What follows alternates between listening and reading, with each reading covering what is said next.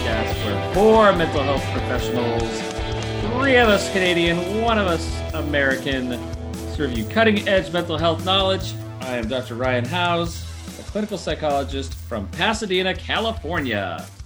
And I'm Brooke Lewis, a registered clinical counselor from the Vancouver, Canada area. And I, like Brooke, I'm also a registered clinical counselor from the greater Vancouver area.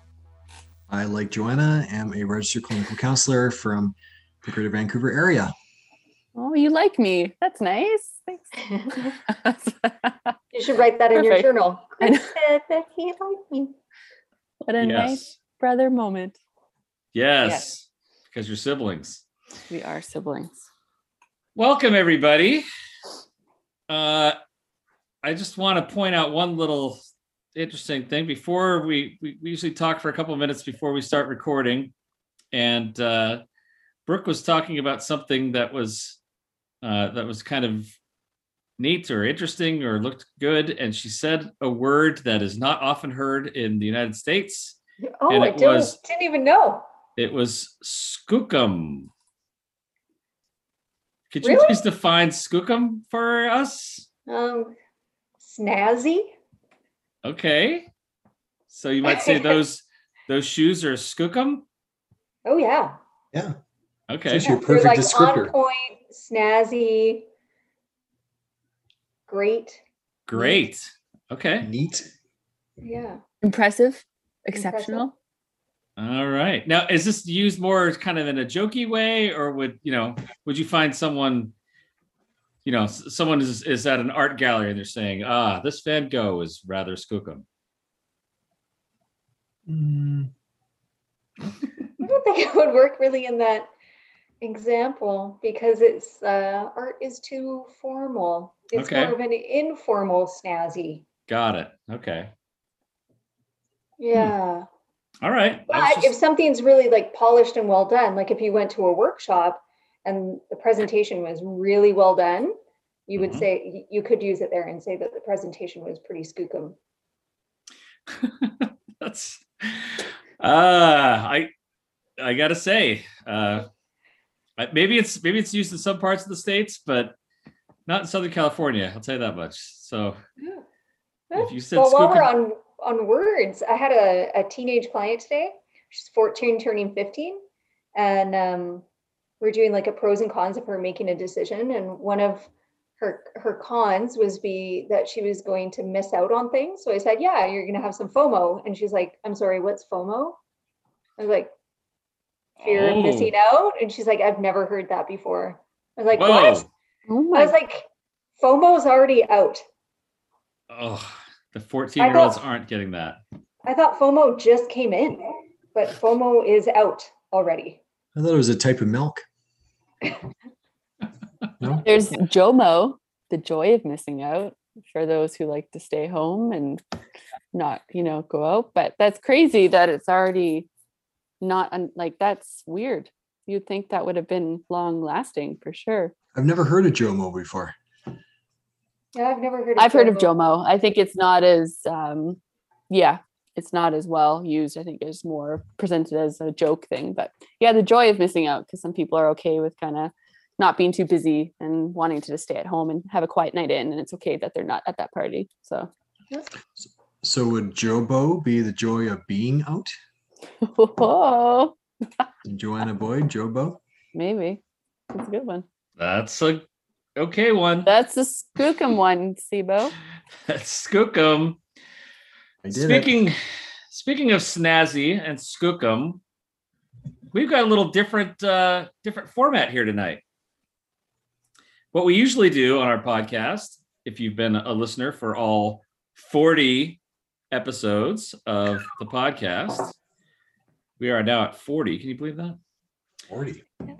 uh, what we usually do is one person picks up a topic and ambushes the other three with them. Sometimes uh, that it, it is, is a, a just a whirlwind of uh, information, and everyone's just spewing all sorts of great data. And other times, it's uh, about toxic masculinity. yes. Uh, but uh, but tonight we decided to do something different. If you've been listening for the last few weeks, you would know that we decided to read a book together uh, called Together. The book is Together. And we are going to do a little book club on that tonight. Uh, together by Dr. Vivek Murthy, the Surgeon General of the United States, wrote this book. And uh, we've all read it now. And we're going to share some thoughts about it, um, our opinions, what we agree with, what we disagree with, whatever there might be. Uh, so, this is our very first book club. And then at the end of the podcast, we're going to tell you what the next book will be in like five weeks, right? Book right. Perfect. Book club. It's Book club. time for book club. Oh, I should have done a different jingle for that. I just did it. We're good. Yeah. Book club. It's done. book- yeah, no. Next time, oh. Ryan, Oh, you could have a. It'll be an excuse for you to get out the guitar. Can you do it again, Joe, but a little louder this time? Book club. Book club. It's time for book club. All right. I great. I am not sorry. Yes. I'm gonna I'm gonna put that to music and we'll see how it goes. Oh, please don't. All right, it's time for the book club. So, uh, all right, where should we begin? Yeah. So, what did you guys think? Who wants to go first? Did you like it? Did you not like it? Who? Yeah. Not everyone at once. Ryan? I very much enjoyed the book. I thought it was I thought it was great um, hearing from Dr. Murthy. Uh, I like the way that it, that it actually was was formulated. He went around the United States, did a little uh, listening tour to people, trying to figure out what sort of health challenges and issues they were experiencing, and uh, and they were talking about kind of the usual things drug problems uh, smoking um, weight concerns all of that. But he kind of listened beyond that and tried to see well what's at the root of some of this? Or what are some common themes? And that's where he discovered that it was that loneliness is kind of an epidemic uh, in in the united states. I would imagine canada as well probably other parts of the world and he uh, he discovered that gosh there's just there's just this this problem with people not having those close connections and those resources uh, that they need, and that just contributes or or makes even worse some of the problems they are already experiencing. And so, just the fact that he just spends the whole book kind of outlining what the problems are with uh, loneliness and what we might be able to do about it. Um, I found it a really engaging book. It's it's a little long. Uh, I listened I listened to the book on uh, on Audible, and it's about a ten hour listen. Um, but honestly, I was never bored. It always it was a it was very engaging. It kept me uh, kept me very interested. He Yeah, also nicely. Yeah. it flows nicely, and I got to say it it he folds in a bunch of different ideas um, that uh, I, I would say this is almost maybe a criticism of this the self help genre. I would say is as as I was listening through, I'm like, okay, it seems like all the all the self help books these days kind of have a similar thing. Okay, let's go to the brain science of it. Let's talk Mm. about the uh, prefrontal cortex and uh, fMRI uh, studies. Let's look at the brain stuff, and then let's talk about Brene Brown and vulnerability, and let's talk about. I mean, there's just a lot of like common topics and themes that uh, that are put into books like that. This is not a criticism of his book in, in specific. It's just kind of the self help uh, genre in general. It also helps you feel like this is familiar and and oh, I know what you're talking about because I've I've heard of Brene Brown before. You know. Hmm. Anyway, I I thoroughly enjoyed it. I learned a lot. Um, maybe later on I'll give some of the key ideas from the book, but it was uh, it was a really good read. I enjoyed it. Great. Joanna? Um, I so I'm uh slap on the wrist. I did not fully complete this book. Um, but it wasn't for a lack of liking it. I actually really like this book. I just don't know where time went for me. So um I minus a few points there for myself, but um I found it easy and very interesting. Like the stories, the people he talk about, uh he hit on a lot of different points and you're just like, yeah. Like I found myself like wanting to like talk to someone about it after be like i didn't know this or um, he relates it. I think there's something that we can all relate to in here um, and w- like just loneliness in general i think we've all felt that. So i like how his writing um, i think it's pretty cool that him being in his position he is as the surgeon general or just um, being an md and all his learnings over the course of his career i think it's um, it's cool to be along for that ride in his journey um, I like he ties in COVID to his author's note at the beginning, which is great um, because, yeah, we're all dealing with it. And so he kind of puts in a few little key strategies there for um, kind of how to embrace this the best way we can. So, yeah, I really liked it. I'm going to kind of finish off the last bit, but I look forward to it. So, thumbs up. Cool. Are you gonna do that right now, Joe? You gonna finish it off? Uh, not this very moment, but Oh, okay. yep. Her earbuds are actually plugged into her phone. She's listening to it right now. In one ear. Yeah. Uh, Sibo? Um, yeah, I'm, I'm impressed by uh, the book for sure. I really enjoyed it. Um, this is a, uh, a top doctor in the United States, and Ryan mentioned how he traveled um, the country and just received all this feedback from um, all sorts of uh, people and all walks of life. And for a doctor to delve into loneliness was uh, is just fantastic. Usually doctors of course they abide by the medical model and usually they focus more on physical conditions. So for him to be open to to hearing those stories as well as exploring it there's a lot of research and data out there. Uh, we've i think we've all we all read quite a few books and research but definitely some studies i did not know about Mhm. and uh, so for him to conceptualize it as a medical doctor and the comparisons to some of the physical conditions I thought was great. Um, so I liked how he laid it out. Um, I also thought it was very practical. So I felt kind of excited at the end. I was telling uh, Brooke that, um, you know, it'd be kind of fun to initiate one of those uh, ideas in our community and see if that has an impact in, in regard to people's well-being, physical and mental well-being. So I think Ryan uh, um, has been working on some notes and maybe we'll break down some key ideas and we can all jump in there.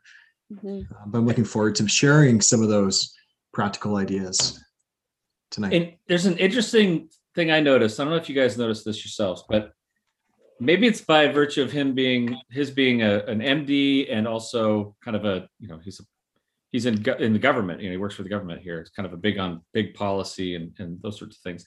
The the interventions he talked about were about systemic changes, like forming groups or forming clubs or you know facilitating these uh, these programs and things that might help people uh, fight loneliness. What what I missed from this was the, the more i- individual psychological approach of how do you how do you if you are lonely how do you overcome your fears or concerns and develop new uh, connections with people you know? Which i believe was covered in an earlier episode of how to make friends uh, how, earlier episode of our podcast how do you make friends? But he kind of he didn't really go there which i thought was kind of interesting you know True. Mhm. Yeah, we already figured that one out. That's probably why. yeah right we Mhm. figured You it must have heard our podcast. Knew it was Yeah. already done. it's it's a complex issue and it's something that i i face with clients you know all the time you know how do i actually overcome my own loneliness and, and connect with people and there are a lot of individual issues going along there but i just thought it was kind of interesting he didn't really touch on that part he just said let's get you know communities to do outreach and and build some of these uh, systems that'll help people connect Do you which i agree with do you think there is a bit of like when he talks about self-awareness and self-compassion and things like that that you know building on that could help? Or 'cause i could also see yeah i could see i agree that there's not a step by step but even his talking about technology or just talking about individualistic culture or different things you're almost like i'm understanding a bit more of loneliness if i feel it you know? And i think that is really helpful in itself um yeah i just think there's a lot of interest like good food for thought and i think this is actually a really important first step I could see for people in terms of helping themselves with Mhm. loneliness. So I absolutely, definitely Anyways. yeah. I agree ahead. that I think that there's a lot to be said. You know, I think a lot of people will read this book and realize, you know, read this book for whatever reason, and then realize, oh my gosh, I'm lonely. You know, they don't maybe don't, don't even know it themselves. And then seeing a lot of the Yeah. things that are in place with the with the digital stuff and all of that that might be problematic. Um, I just know, again, clinically speaking, and this isn't you know a, a psychology self help book in this way, but I just know that there've been a lot of people through the years who've been like, I don't know how to make friends. How what do I need to do to to you know I'm lonely and Mhm. I can't seem to be able to uh, to connect to people. I don't know how to do that. So there's just some some part of that, and that's just True. Hey, it's a, it's a big book. He covers a lot of stuff. He can't cover everything. Yeah. No. Brooke, what do you think? Uh, I also liked it. Yeah, I'm on team. I'm with you guys. I liked it. I thought it flowed well. I liked his integration of stories. I like the stories were diverse. They weren't all one walk of person, which I thought was really important as well. There was a variety. Um, and yeah, I like that it was interwoven with enough education, but it made it accessible for readers. Um, you would think I get tired of hearing people's stories given what we do for a living, but I never do. I never do. So I am really drawn to books that are a bit more storytelling or memoirs. So this was nice uh, middle ground to have some information interwoven with stories to accentuate what the lesson is or or the point he was trying to make. Um, yeah, I thought it was pretty easy to read overall, which is good, and I thought it flowed nicely, so that's good too. Yeah, overall liked it. So just a side note though, um, for listeners, Joanna and I read the book and then Mhm. Chris and Ryan listened to the book. And I listened to part of the book and he narrates the book, right? It's actually him. Um, so easy read, but also easy listening. So depending on your your choice there. Yeah. Mhm. Yeah, it's kind of neat when the uh, author does narrate the book, of course, through intonation and the storytelling. Mhm. Obviously, he's a little more illuminated when it's his story, but uh, definitely an authenticity there. And I think the guy lives his values, you know. Um, and just to him talk about his family as well. Like, not easy to to bring in those personal stories, but definitely appreciated it. yeah. I've listened to a lot of books in the last few years since since uh, kind of getting on the the Audible audiobook sort of thing. And there have been a number of authors who I think really want to read their book, but they're they just don't have that whatever that little talent is or skill to to to bring their book to life. And uh, and Murthy really does. He he does a great job with that. And and yes, a lot of the stories, as you talk about the storytelling, he's telling stories about other people's lives and things that happen with other folks. But he's telling his own story as a uh, as as an Indian American, right? Who who uh, you know his family. He, he felt uh, lonely a lot of times in his own past, and uh, talks about his times on the on the you know on the playground as a kid, and, and different things that he experienced, some sort of discrimination and kind of being left out. And uh, it's very very vulnerable. He he he walks his talk. You're right. I agree. Yeah. Yeah. He also spent some time in Canada, which uh, which was kind of cool to hear too. Where was he? Uh, he was on the east coast of Canada. So his dad, I think his dad was a medical doctor as well. Oh, that's right. Yeah, and uh, they moved to this small town and and uh, made those connections. Obviously, uh, it was tough at times, I'm sure, but because it seems like his parents really lived their values as well and were very compassionate and other centered. So by by them caring for the folks in that town, they in turn care, cared for them. So it was kind of neat to hear how that kind of played out. Mhm. Yeah. So Uh oh. Oh What happened? no, they both froze. They both What? froze. Oh, there we go. are we back? Now you're, you're, back. You're back. You both froze there. Just after so, and Yeah, then everything froze. Uh, I was going to say, Ryan, I'm stealing your job tonight by moderating a little bit. oh, it's fine. This is egalitarian. Yeah, Go right ahead. Um, okay, sounds good. So then What uh, what do you guys think are some some early takeaway points? I know Ryan, you were very prepared, made some notes. I had good intentions too, but they turned into good intention notes, which means I didn't do that. Um, but yeah, just like pieces that you think would be valuable for readers, like the takeaway points that were would be like little nuggets for them, um, or the areas that would be impactful. Just curious there. I would I would jump on a little bit, piggyback on what Ryan was talking about just now, but like the understanding, like how the individual and how do we break free of that loneliness. But I think by him, part of this book is going to go over the evolution of loneliness. Why do we feel lonely? Mhm. What is the purpose and function of loneliness? And defining it and really fleshing it out. And I think when you look at it in that way, it uh, takes that stigma or judgment or shame against the self and it can take that away a little bit, lighten that load so that you can step in the discomfort once you realize what that discomfort is and why that discomfort is there. So I think that portion of the book really carried through the rest of the book to say you need to have the courage and bravery to like face that feeling when you're stepping out of loneliness where you're feeling awkward or uncomfortable or threatened and slowly build that to really make these connections. So for me, I think that was one of the main themes that I took away that I think would be helpful. Yeah. I it's I fully agree. It's kind of neat to hear about the evolutionary piece of it. Um, and yeah, there's a lot of neurochemicals involved here. When you connect with someone, there's do- dopamine that's released, and and I think we realized really early on that we are stronger together.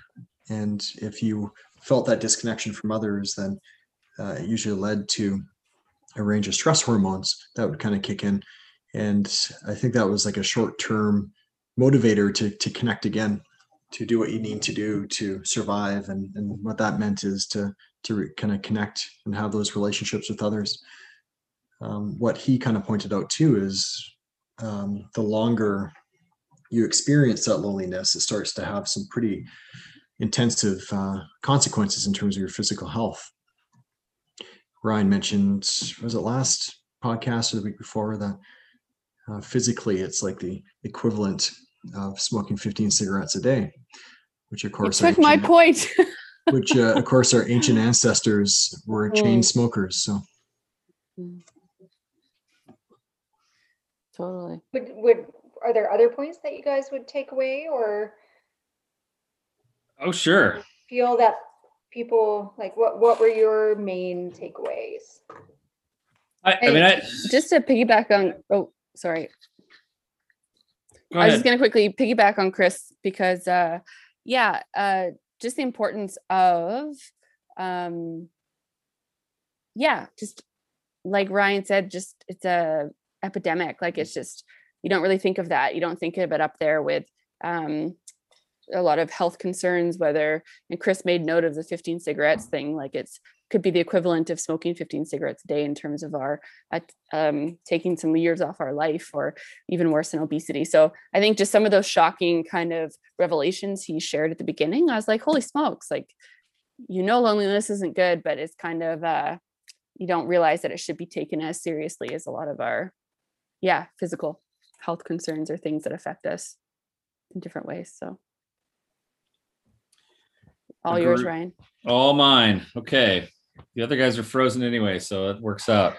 Um, I I actually found it, there was an interesting distinction that he was he made between uh, loneliness and solitude, and Hmm. he talked Ooh, about nice how um, you know solitude is is like an empowered feeling of I am I'm spending time uh, by myself. And in fact, he, he mentioned how in, in other cultures and other times it was called uh, One oneliness. oneliness. Oneliness. That's right. Oneliness. Solitude is called oneliness, which is which is seen as a, a good thing. Great. You're going to go connect with yourself. You're going to understand your your values better. You're going to understand who you are. Kind of get in touch with yourself. Good. That's a good thing. And it uh, it's interesting that he even talks about how paradoxically solitude is actually one way to help you uh, fight off loneliness Loneliness. because once you when you when you actually are able to be alone and feel comfortable with that Mhm. kind of enjoy your own company then Mhm. being alone when you don't have people around you and you kind of you want that it, it you kind of build up resilience to that Definitely. you learn to feel better even for sure so it's almost like just because someone's by themselves doesn't mean they're lonely right they could be enjoying that solitude seeking solitude and um yeah a lot of yes people enjoy that so i think that's yeah that's a really good a good one for sure i have a i have a quote you ready yes Here we go. A quote from the book. Solitude allows us to get comfortable with being ourselves, which makes it easier to be ourselves in interactions with others. That authenticity helps build strong connections. Solitude, paradoxically, protects against loneliness. Hmm. So, so that might be something to think about, um, especially for some folks who are really scared of the loneliness or or something like that. Well, maybe maybe the the approach, maybe the first approach might be to get more comfortable being with yourself and just being, hmm you know, appreciating your own solitude, right? totally um yeah i really liked that and the oneliness and just that um difference i think that's important yeah. I think um and another just in terms of differences um or just culturally kind of or or what no not culturally what was he saying? Just our expectations right? And like we can feel loneliness can be impacted by yeah unmet expectations that we have right? Um because you can it's interesting he said you can be in a cafe and sit by yourself but you're around other people who are also sitting by themselves reading. Yes, yes. you're not you're not feeling alone. Um, but all of a sudden you're asking for a table for one in a restaurant where all these groups of friends or family members are meeting and you're all of a sudden starting to feel that loneliness. And so it's just it's um because there's almost this yeah it's just a different expectation or maybe meaning put on that but it's i thought that was such a good point because It really is. Mhm. Yes. Yeah. The, the setting and the expectations make a big, big difference. And when I when I read that part, it made me think of like the kid at school at lunchtime, right? Maybe the new Mm. kid or for whatever reason, the kid who doesn't have people to to sit with at lunchtime. Mm. And uh and you know, every what what what's going all all around him or her, you know, they're viewing all these other people in the lunchroom eating Mhm. together, laughing, having a good time. And that just seems to, you know, shine a spotlight, a magnifying glass on just how alone you are in that moment, right? definitely Whereas if you're, you know, yeah, a whole group of people sitting on the on a subway train together and no one's talking to anyone else, then fine, it's not a big deal, right? Mhm. So the setting makes a big deal. So I guess that goes into I don't know if you got to the part yet where he starts talking about some of the interventions that people make, but that lunchroom thing is is actually one of them, where a uh, and he, he makes a lot of different uh, examples of of people who've tried to fight off the loneliness, and um, I don't right now recall the name of the the club. But a kid in, in high school decided that hey, we're gonna try to reach out to people and, and like form like the lunch club or something that he Okay. can't remember the actual name of it. And and these kids, just you know, nice high school kids, decided that's what they were gonna do. They were gonna go out and seek out the kids who were eating alone and just invite them. Hey, you want to come eat with us? Mm. You know, come sit at our table. And a number of them agreed. You know, they, they could agree or they could just they could say, no, thanks, I'm fine being alone. And that's fine too. They're not they didn't push them or pressure them. They just said, come on and join us for lunch. And and as they did that, the group grew and grew and grew. And they kind of spread their philosophy around of, hey, you don't have to be alone if you don't want to be. Let's uh Mhm. someone's going to reach out to you and make it a more popular thing and and as this kid the kid who started this was surprised to, to find that it actually spread out to like multiple schools in his town and it had become kind of a big movement to like Yeah. reach out to the kids who don't have anyone to share lunch with and i i just thought that's beautiful those are those are the stories that warm my heart you know definitely there's um yeah that one and there is i know i feel like chris will want to talk about this one so i'll wait for that but even the i think there was talking about it's just connecting i don't know talked about the mayor i don't know if it was of some town but he talked about kindness is after in honor of his daughter and trying to spread kindness and i was um, down here Joe, that was? Anaheim, California. There you go. The mayor of Anaheim decided to run on a campaign of kindness. Let's make our, our city a kinder city. hmm And what happens? Yeah, people. He was. Um, yeah, he won by a landslide. It sounds like, or at least a substantial margin. I think the book said, but yeah, he just really set out to connect people, and he even did so in his own neighborhood. I think he did a "Be My Neighbor" get together. I think, and he had.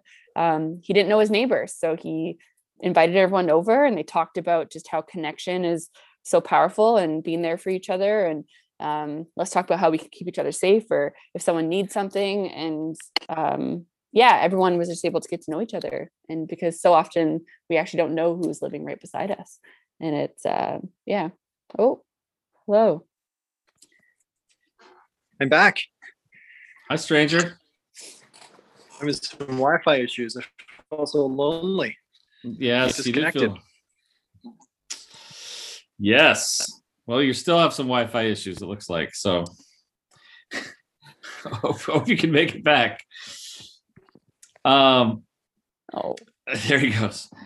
Yes, that was great, and there, yeah, there were great. A lot of great examples of that. Another one I wanted to mention was um, something formed in southern Australia. Know what you're gonna say yes You know you got one? excited about this last time I did. I did get Yes. excited about it. So I'm going to mention about it now. shed Yep.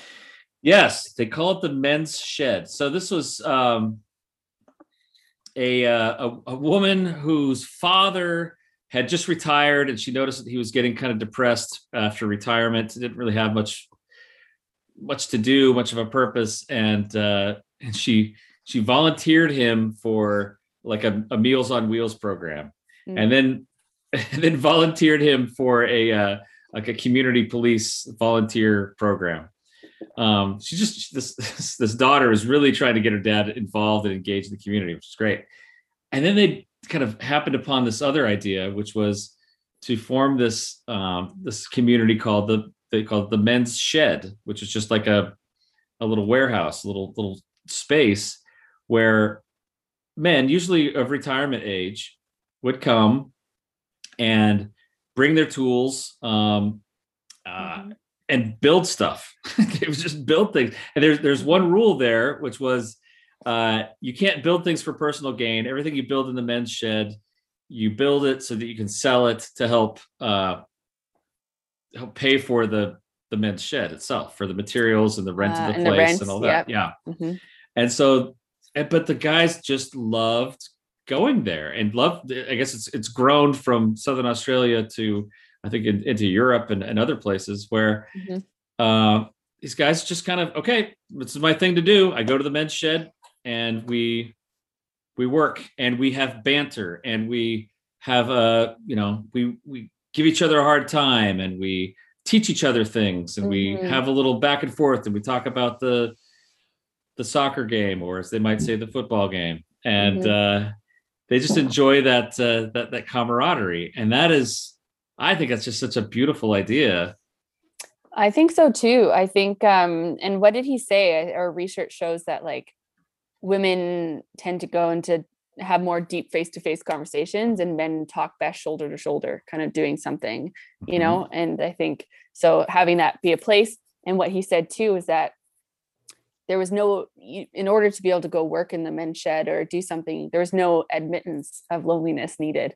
Like you, it was just, uh, you're able to go. You didn't need to go and say, "Hey, I'm struggling," or "I have no one to hang out with." To you know, you just showed up, and it was kind of this everyone together. So I thought that was really neat. It didn't single anyone out. It didn't say, "Hey," you know. yeah that's true that's that's exactly yes we'll we'll work shoulder to shoulder building my rocking chair whatever i'm going to build here Mhm. and uh and you don't have to come in and say i feel really lonely i'm just you're just there you belong and uh and they talk about giving each other a hard time there's a really sweet story in there of of a man who had a a cancer diagnosis and Mm. uh was I, I think he was a big a heavy drinker and smoker and and he was in the hospital and they they were able to do surgery to remove whatever cancer he had and the doctor said look you've got to you've got to find something else to do besides just drinking yourself to death and smoking yourself to death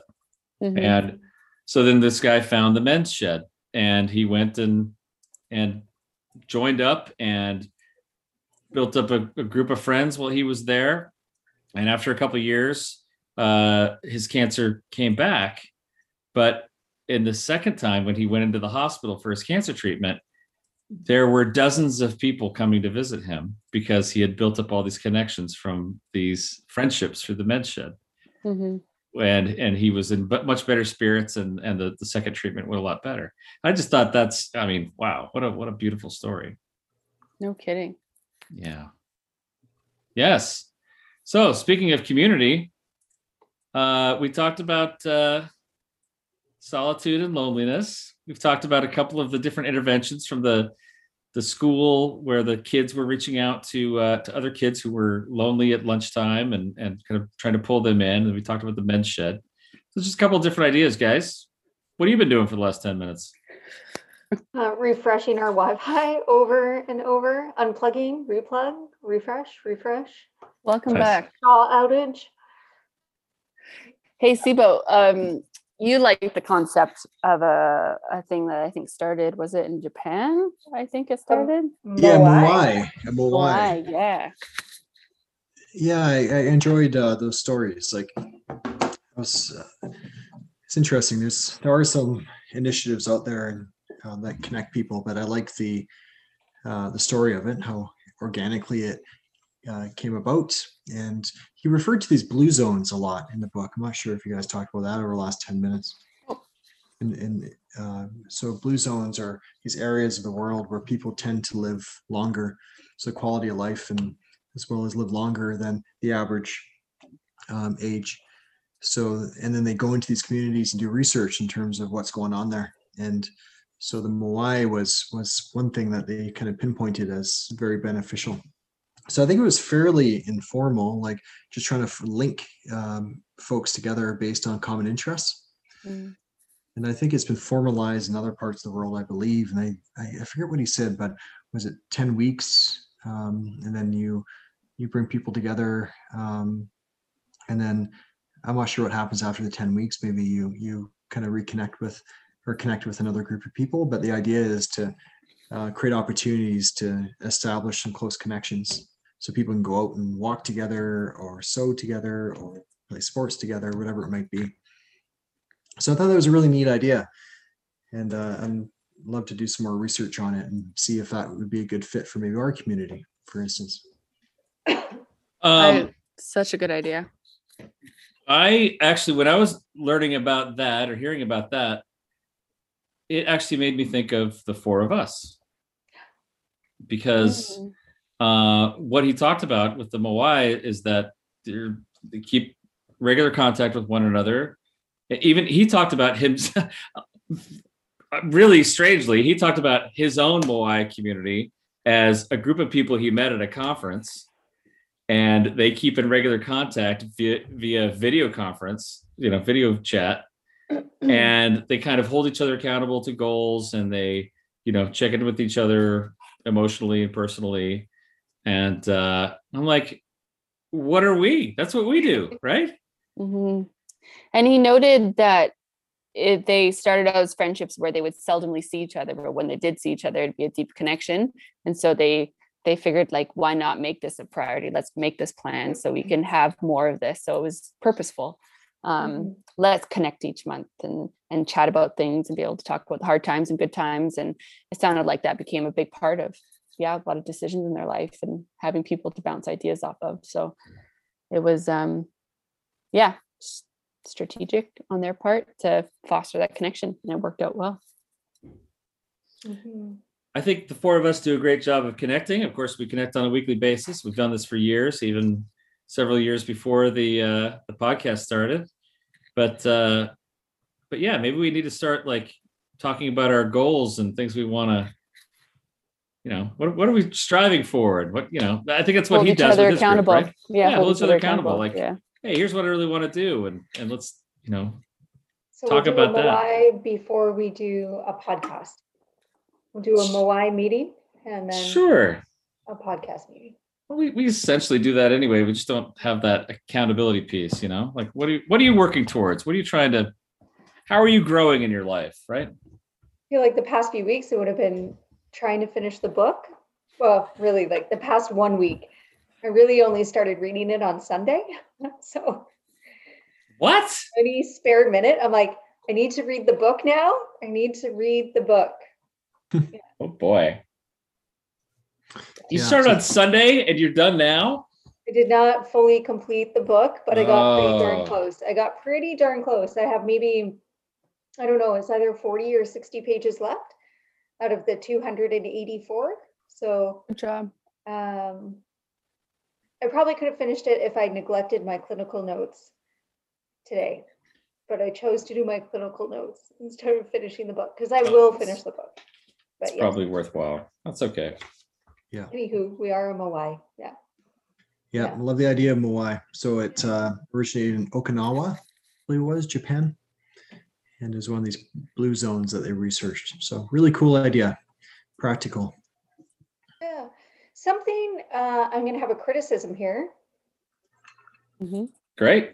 not a it's not a big criticism but just something when i was reading it uh, didn't flow as nicely um, which was when he was talking about all the different statistics when he would get into the numbers sometimes he would use percentages and sometimes he would use numbers of people Mm. So it wasn't consistent and it would be in the same paragraph. So a certain percent of people feel this way or that way and then it would say in a different population 179000 people feel this way in this different population but it wasn't a percentage when he just spoke of a percentage. And it kind of threw me off a little bit because i was like but these aren't comparable. I don't know. It's a Uh-huh. weird nitpicky thing. I don't know if anybody else picked up on that I did not pick up on it, but I believe you. And I could see how that would be annoying. it's just it was apples and oranges. That's all I'm saying. I was like, sure, that's a big number, but what was the percentage? So we can compare it to the other percentage that you just said. Yeah, makes sense. It Yeah, does it make just sense. wasn't Consistent. So I'm not sure why that was, but yeah. Hmm. Hmm Who knows? hmm Shall I go over some key points real quick here? I mean, we've kind of done some of that, but but just kind of doing a little a little bit of overview. If, if listeners have not read the book yet, they might want to know what they're missing and maybe uh, pick it up and, and take a look. Um, a few things that he mentions. Uh, he talks about the dangers of loneliness, the types of loneliness. He talks about dividing loneliness into three layers: intimate loneliness, which is longing for a close confidant or intimate partner. He talks about relational loneliness, which is just quality friendships and social support. And he talks about kind of a collective loneliness, which is really hungering for a community of people uh, to be around you, right? People to who share your your purpose and your interests, right? Uh, which I think is we may have one of those, we may have all of those, maybe a combination. He talked a lot about the evolution of loneliness, which is how, you know, really in in prehistoric days, you know, the, the need for the community was very clear. I mean, we had to, to be in a group together in order to survive, uh, whether it's for resources or to protect one another from predators or whatever it might be. And that is really kind of deeply ingrained in us. And I think we could go into like attachment theory and other things there. Like, I need to have people around me uh, in order to survive.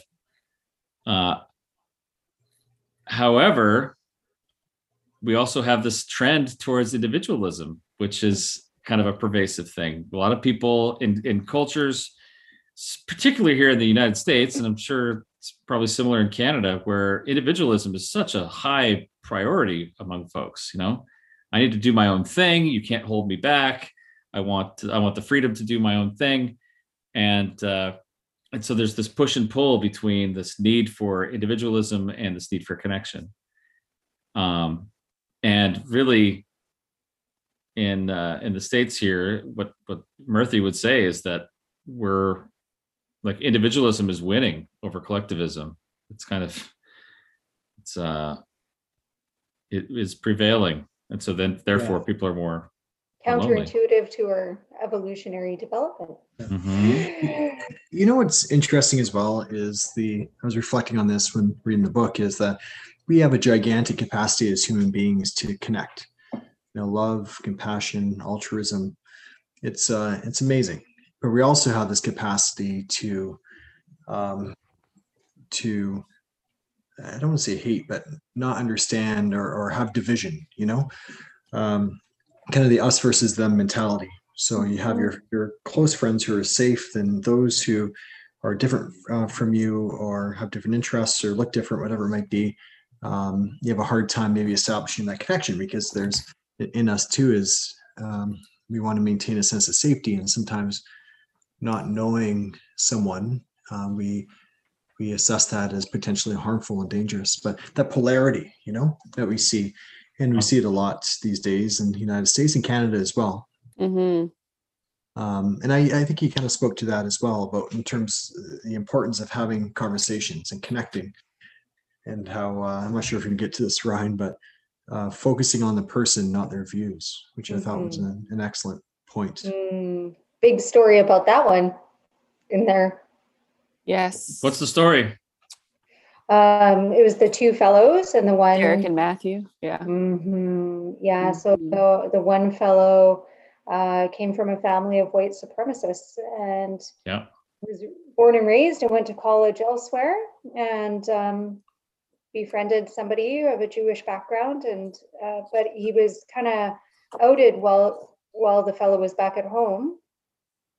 The fellow was raped by white supremacists, so he went home and during that time uh, somebody found an article or something and and so people became aware and when he came back his friend uh, continued to connect with him and uh, for for years and invited him to gatherings and dinners and To So- Shabbat dinner, to Yeah. to a, you know a traditional Shabbat. Jewish Shabbat dinner. Yeah. to boot right so um and he and he went and the friend had asked everyone there the only requirement is not to bring up his views on this right? Like to not bring Political up views or anything. yeah. um which they respected and it took the fellow a few years but the the fellow eventually brought it up to his friend like the the person from a white supremacist background. Eventually did bring it up to his friend but the whole thing was we want to know you as a person before and when you're ready you can talk about it and he eventually did. Um, and by that point his viewpoints definitely had changed and he had made some big life changes. Remarkable story really. And powerful stuff right? Very Mhm. remarkable, and yeah. There was a lot of really moving stories of persons in their early 20s uh, and i'm glad that he had put those in there or, or not many but definitely like two i can think of and three i don't know when she started the one that built the table with the chandelier to invite people over because um, they said it's been many years now and now she's like 43 Yeah. so she started when she was quite young um, This is Yeah, the story of the, they- the woman in San Francisco who built a tape, built uh, a, a, a 18 community foot table. long table and Yeah. invited her neighbors over and kind of guided a conversation and always had an open door policy and has hosted hundreds and hundreds and hundreds and hundreds of people at this point, um, and really fostered community. And then the young gal in university who felt lonely and she started to research it and then asked random 20 random people if they wanted to have like a deep converse, like a, gather with other people and have like meaningful conversation and guided conversations about that, right? So, and then she hosted groups um, as she went through her degree and passed that along to the next people. So, I am glad that again the diversity in the stories, just to say, Mhm. hey, you're never too young and you're never too old. You're never too anything to make a difference. Like, like Yeah. so you can change and you can make an impact. Yeah. If you're 19 or if you're 72, we can do this. Totally. Yeah. What I liked about the uh, San Fran, the lady that had all the people over this 18 foot table in her backyard with the chandelier, is she, I think she was really good at active listening as well. Like she had a keen interest in learning about um, the individuals that she would meet and she would introduce them. She would say, This is so and so. And, he's uh he's he's a father and it seems like he's a great father he's always lights up when he talks about his kids and he's a lawyer and he's gonna be sitting down here right so people felt at ease they'd walk in there and uh you know here's someone who's very hospitable but it also was you know um took the time to to listen and uh learn uh, about them so i thought it was kind of uh, a neat takeaway as well That story was also great because she was uh, astute to the fact that people have different needs and have different comfort levels. So she would invite people to, like, say, this is our dinner, it's not just my dinner. So if you see water glasses are empty, feel free to get up and fill them or fill others around you. If you would like some more wine, go grab the bottle and fill the wine glasses of those around you. If you would like to clear dishes, please bring them in. If you want to load the dishwasher, please do so.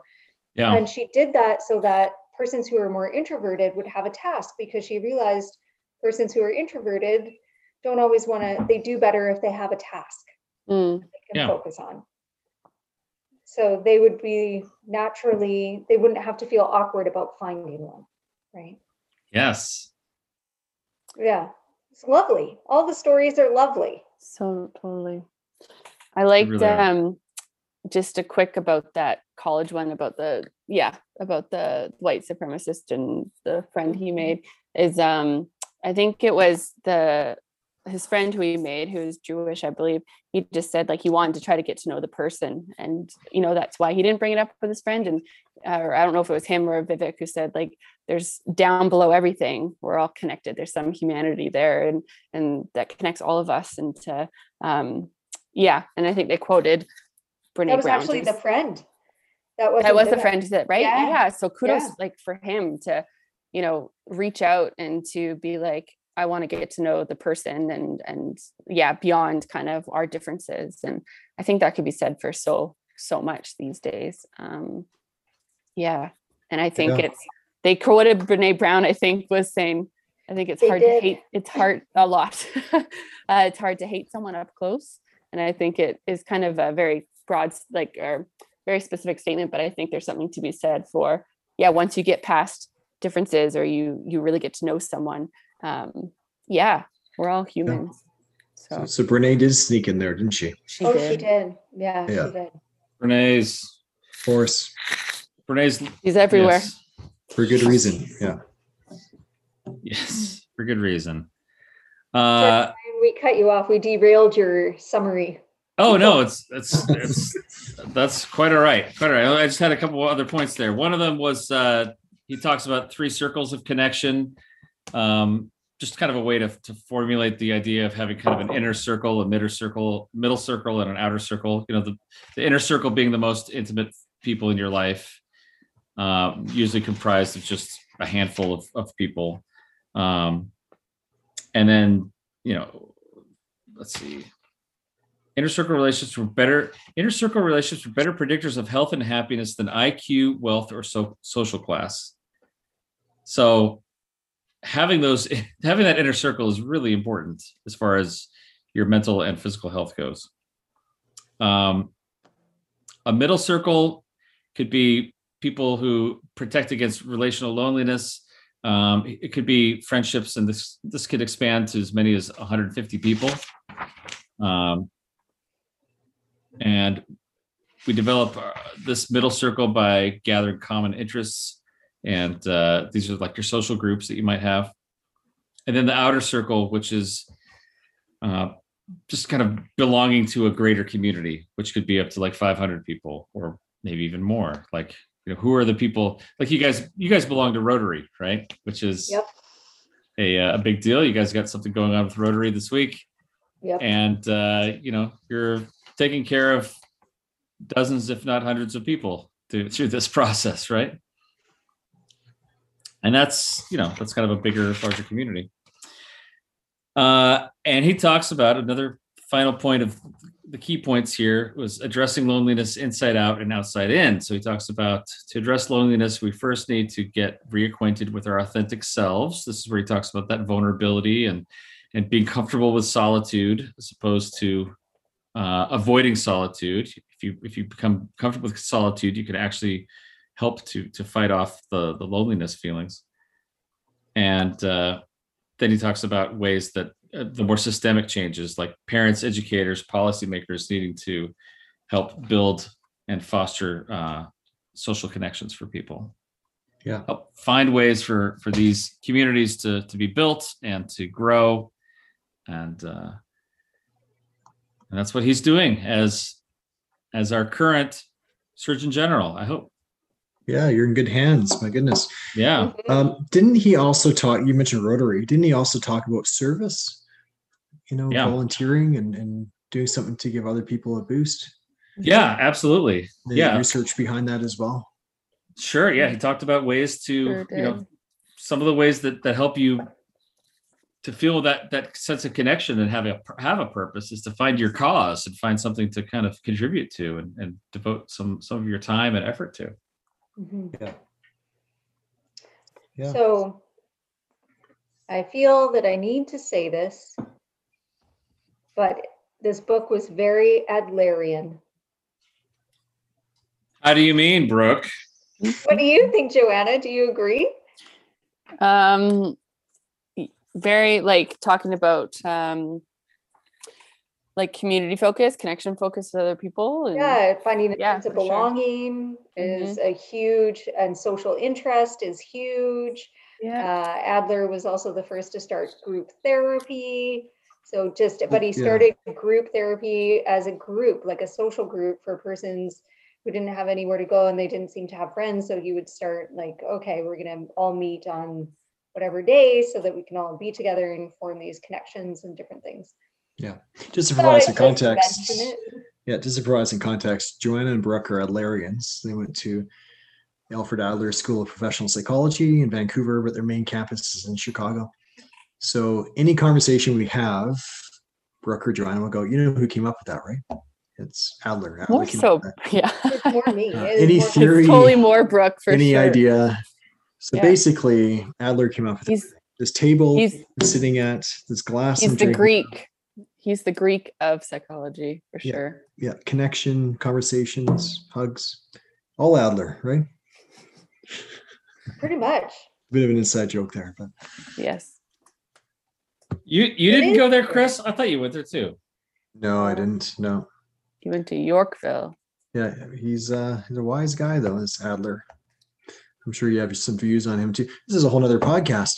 Oh, I The, know. the, the heavyweights of psychology, the theorists.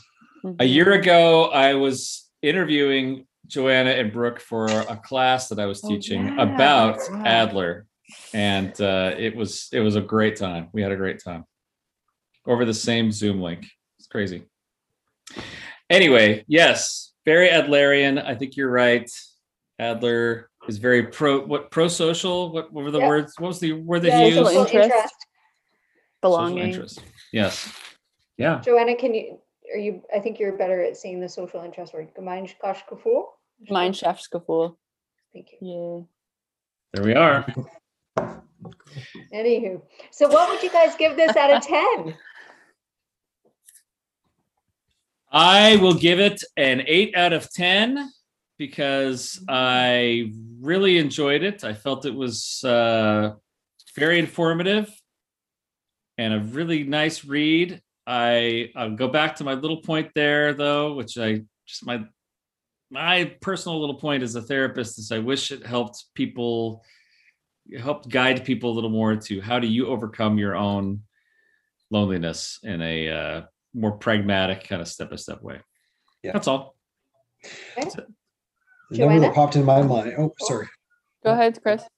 number that popped in my mind was actually 8.1 so very much aligned with ryan but uh, you know what? I think he owned it. He's a surgeon general. He is a medical doctor and this is his domain. And uh, yeah i agree. I would love to hear more about the individual aspect of it i'm, not, I'm sure there'd be other books out there that can maybe help us out with that. But all around a, uh, a good book great read. Highly recommend it. Yeah, I was the number popped up for me was eight. So I would recommend. Yeah, I think it's really. I think it's helpful for Go ahead. Ryan. What are you doing? I was looking for our, another podcast. No, Go ahead. kidding. No, no, no. I yeah, I just echoing. I just think it's a. I'm glad to have read it. I think it's informative. Uh, and I think it's just a good book. Not, you know, it's on one end if you don't want something that is too self-helpy and it's just more, uh, uh, you know, talking about loneliness and really kind of making you think and a lot of different stories and things to relate to for yourself and to think about. I thought it was great. I so it's not like, hey, here's a book about psychology and counseling. This is just a book that I think would be help like a good read for anyone. So Awesome. Eight. Yeah. I was thinking like seven point five, so I'm gonna be the tough one. But I can't really tell you why that's okay. it would be a little lower. Yeah, it's just more of a feeling. Seven point five. Like I Yeah. think it was really good, but I think something like a little oomph was missing for me. But that would be a subjective, like uh, enjoyment for myself for reading. Like I did enjoy it, but I feel like it could have been a little. I don't know. Yeah, the oomph you're talking about is actually at the end of the book. You just got to keep on reading. there. Oh, I just need. yeah, you guys didn't finish it. That's your problem. the exclamation mark and that little. oomph. But yeah, no, I've actually already referred this book like to two clients. Mhm. So Yeah, I, I mean, it's- yeah, it's really, it's really, I would say high up there. it's a good We- book. we could always make a few little categories of like one out of 10 which you know self-help wise or one out of 10 out of just how easy to read or i don't know we could have a few different categories if uh, there's interest out there to try to get a better idea maybe it's an 8 out of 10 on this but 3 out of 10 on something else I don't know. You know who created rating scales? Alfred Adler. Of course he did. Uh, How to Make Friends was episode nine of the Mental Health Bootcamp podcast. That's what I was checking out on my phone. Guys, we actually are going to do this again. This was so much fun. Uh, we're going to do it again in a full cycle of our ambushes. So five weeks from now, it will be another time to do an, a uh, a book club. And anyone want to announce the book club with the book show selection? Do you know? Sure. So we're going to read, uh, it's called The Gift by Edith Eger. Eger? Eger? So E D I T H, and last name is E G E R. All right. And what's that Yeah. about? What, why why should we be studying this one, Brooke? Yeah, so Edith, uh, she has a PhD in psychology. Um, she's a survivor from Auschwitz, and she knew Viktor Frankl as well. So she works in the field. She has two books. The first one is called The Choice, and The Choice is more about her story. Um, I'll probably read that one as well because it's probably a bit more memory, which I really enjoy. And then The Gift is more about lessons of life. So I believe the description said that the worst prison that she's been in wasn't the one that the Nazis put her in, but the one that she put herself in. So the prison of her own mind. And this book was written to try to break free of that so common um, negative self beliefs that people might have or negative feelings that people have and how to break out of that. So that's the one we're going to read. That's it. The gift, Edith Eger. We're going to do that in a few weeks. Uh, hopefully, I mean, I'm sure Chris and I will have listened to it by then. I hope you guys will have read it by then. I don't know. Jeez, no, I'm kidding. But we got we got a month to do it, so should be okay. Enough time. Um, but that's it, you guys. That's what we got. This was our first book club. Way to go! All I got to say is, I think that was very skookum. Right? Yeah. a skookum time that we had tonight tonight? I don't know. Exactly say that. Kind of. Uh, skookum-ish. All right. Well uh thanks for listening. Like and subscribe on apple google podbean audible spotify stitcher or youtube. Send your questions to info at mentalhealthbootcamp.com visit us on facebook or instagram. Tell a friend or two or all of your middle circle of connections That would be good. and that will that will do for us. And have a good night.